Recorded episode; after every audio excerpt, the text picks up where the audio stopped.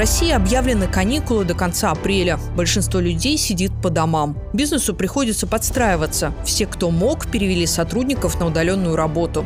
Я, Надя Грошева, решила узнать, как бизнесмены переводят офисы в онлайн и что может помочь в настройке процессов. И пообщалась с тремя представителями бизнеса, для которых такой режим работы не является чем-то новым и необычным. Думаю, их опыт будет для вас полезен. Это ТОП Тех. Погнали! ТОП Тех FM. Эм. Самое интересное о новых технологиях за 15 минут. Вопрос кадров – Ивент-агентство «Технократ» начало нанимать сотрудников на удаленке еще три года назад. Оказалось, так можно заполучить в штат лучших людей из регионов за небольшие по московским меркам деньги. Почему опыт оказался таким удачным, что со временем на удаленку перевели и других сотрудников, объясняет генеральный директор «Технократа» Олег Петришов. Начинали не от хорошей жизни, мы на всем экономили. Для нас дорого было снимать офис на всю команду в Москве.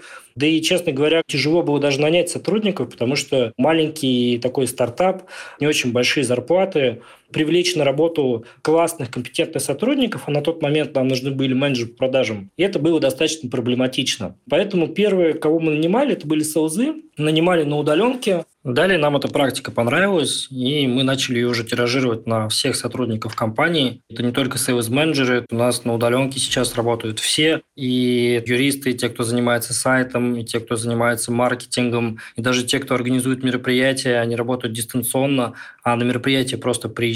То есть даже та работа, когда требуется физическое присутствие, ее можно сокращать до минимума, а большая часть работы, она в целом происходит удаленно. То есть даже, например, те sales-менеджеры, которые работают дистанционно, выезжают на те встречи, которые требуются с крупными клиентами или когда переговоры идут по проекту, то есть sales без проблем выезжает. Конечно, это те, которые работают в Москве и Московской области. То есть у нас на удаленке работают не только люди из регионов, а у нас работает, по-моему, из 10 или 12 регионов России, но и в том числе люди, которые работают в Москве или в ближайшем Подмосковье даже. У удаленной работы есть много преимуществ. Первое – это, конечно, экономия, в первую очередь, на инфраструктуре, аренде офиса, покупке компьютеров. Зачастую многие сотрудники, работающие удаленно, они работают на своем оборудовании. Это существенная очень сумма, на самом деле. По моим оценкам, в Москве где-то вот средние затраты на инфраструктуру, на аренду офиса, на кофе, печеньки и так далее, может выходить где-то там 21-25 тысяч рублей. Это такая очень средняя температура по больнице, то есть, может быть, и намного больше.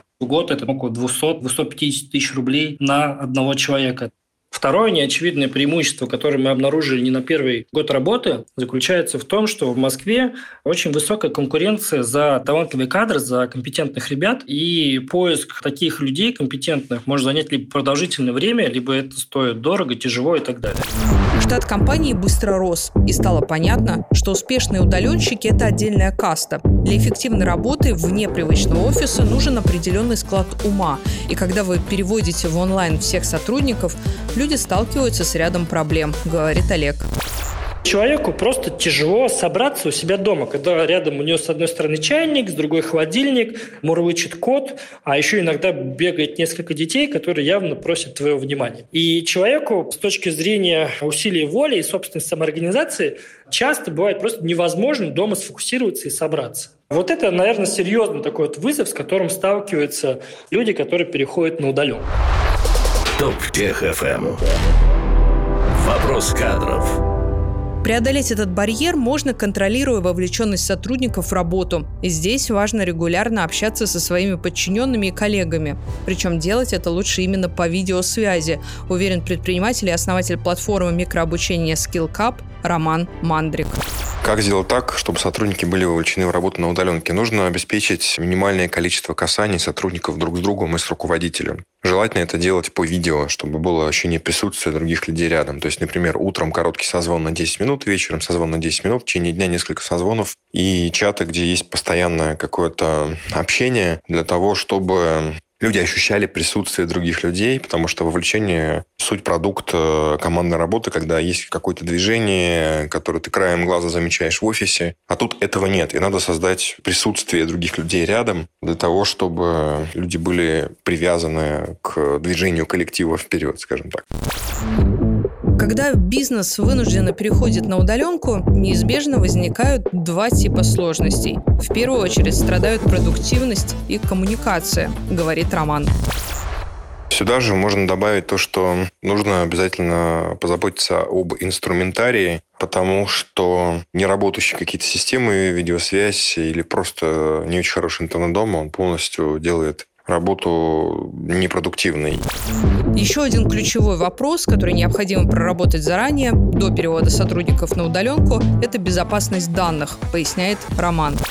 И сюда же это информационная безопасность. То есть человек, который работает из дома и имеет доступ к корпоративным системам, он потенциальная угроза. Потому что если внутри периметра компании, когда он в офисе, он под контролем службы информационной безопасности, в основном, естественно, это про крупные компании речь, то там более-менее безопасно, и он не создает угроз для того, чтобы какие-то злоумышленники проникли в корпоративные системы. Когда он сидит дома, или там тем более в кафе с публичного Wi-Fi, это просто небезопасно с точки зрения информационной безопасности.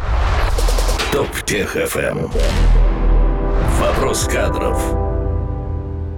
Самоизоляция и вынужденный переход на удаленку сказываются на планах многих людей. Бизнес вести сложнее, приходится оперативно перестраиваться. При этом никуда не исчезают рутинные задачи. Можно ли их кому-то передать? Оказывается, да. Существуют специальные сервисы для поиска личных помощников. Как такие помощники могут сегодня упростить жизнь каждого из нас, рассказывает директор по развитию сервиса ВОНД Юлия Юрченко. Рекомендую всегда начинать делегировать с тех задач, которые не страшно отдать. Лучше начинать с каких-то мелких, либо рабочих, либо бытовых задач. Рабочие задачи, с ними справляться совсем супер просто, потому что у всех есть ведение какого-то органайзера, разбор почты, какая-то мелкая ежедневная рутина, которая раздражает и которую не хочется делать. Вот лучше начать с этого, и даже если кажется, что задачу такую передать тяжело, ее можно попробовать декомпозировать и передать по частям, например. То есть делать это поступательно. Я люблю проводить аналогию с вождением автомобиля, либо, например, с тем, как готовить ужин. Вряд ли есть кто-то, кто просто садится в машину, сразу же выезжает на МКАД и начинает ехать на большой скорости, маневрировать. Как правило, все происходит постепенно. Сначала ты просто сидишь за рулем, трогаешь его, с тобой есть какой-то инструктор, который что-то рассказывает, потом ты постепенно начинаешь путешествовать по маленьким закрытым площадкам, и потом уже на низкой скорости выезжаешь в город. Вот здесь то же самое. Сначала можно попробовать просто передавать либо помощнику, либо каким-то друзьям, которые более компетентны в определенных вопросах, чем вы, выполнение задач, либо делиться с коллегами какими-то поручениями и, соответственно, забирать себе, так сказать, бартер, те задачи, которые вам приятнее выполнять. Но начинать нужно именно с того, что приносит наибольший дискомфорт. Как правило, это те задачи, которые не являются вашим личным УТП. И тем более эффективен человек, чем больше остается у него именно тех задач, которые являются его УТП.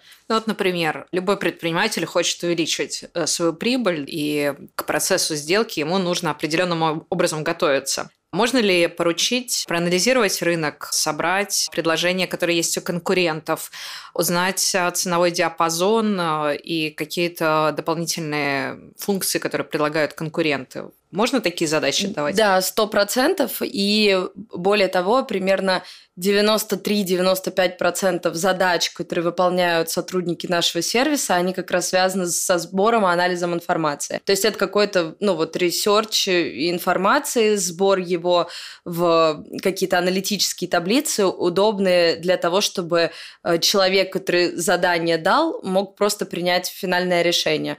Это супер э, объяснимо, потому что информации сейчас очень много, она есть э, качественная, есть информация, которая лишь сбивает и препятствует тому, чтобы решение было принято верно. И поэтому одна из главных компетенций наших сотрудников как раз, это уже такой отточный навык, это качественно собирать информацию в удобном формате. Делегирование не такая простая задача, как может показаться. Каждый, кто собирается передать часть своих дел помощнику, должен знать несколько приемов, уверена Юлия. На первом этапе просто даже сложно представить, что а, часть своей деятельности можно кому-то передать. А, во-первых, страшно, что а вдруг человек будет делать э, эту работу хуже или не справится. Помощники несут какую-то ответственность, и можно ли проконтролировать качество того, как они это делают? Конечно, помощники ответственность несут в рамках э, выполнения той задачи, которая поставлена по ТЗ, но здесь я хочу немножко успокоить и, наоборот, призвать к тому, чтобы пробовать делегировать через каких-то опытных помощников, потому что они подсказывают. Есть масса способов постановки задач, они есть в открытом доступе в интернете, можно об этом почитать. То есть это тот вопрос, на который уже очень давно люди обсуждали, и много всего умного уже придумано. Так, то есть, э, чтобы поставить задачи, этому еще нужно научиться и прочитать инструкцию. Да, конечно. Есть несколько видов, то есть можно подобрать именно удобный для себя тип постановки задач. Какие, какие есть вот приемы? Что нужно знать человеку, которому нужно научиться поручать свою работу? Мой любимый способ – это постановка задач по смарт. И помимо этого, тоже важный момент, нужно знать своего подрядчика скажем так, такие лайфхаки. И если ты не знаешь подрядчика, то нужно ставить ему задачу в тот момент, когда результат можно исправить, можно спасти. То есть нужно ограничивать время и оставлять какой-то запас на переделку. И наоборот, в тот момент, когда задача не является супер важной, то есть есть возможность спокойно накосячить, либо есть возможность э, продублировать выполнение этой задачи, допустим, позволяет бюджет то стоит экспериментировать над подрядчиками, искать э, других, искать запасных, э, искать подрядчиков за меньшую стоимость и тем самым создавать себе какую-то подушку безопасности. Важный прием также в делегировании – это не пытаться передать задачу полностью, потому что каждый человек в своей профессиональной деятельности, он потому и есть на своем месте, что он много этому учился, у него есть определенный опыт и компетенция. И были у нас такие клиенты, которые приходили, и со временем они полностью на нас передавали свои рабочие задачи. Разумеется, качество, оно не будет соответствовать ожидаемому, потому что это разные уровни компетенции. В этом случае нужно задачу декомпозировать, передать часть на выполнение, часть оставить за собой. Именно те зоны, которые являются зонами специальной компетенции, зоной твоего узкого профиля. Опыт Олега, Романа и Юлии показывает, что с уходом в самоизоляцию жизнь не останавливается, а бизнес не умирает. И очень скоро все мы приспособимся к новым условиям. Слушайте нас в популярных подкаст-приложениях, оставляйте свои комментарии и удачи всем, кто сейчас работает из дома. Топ Тех FM. Самое интересное о новых технологиях за 15 минут.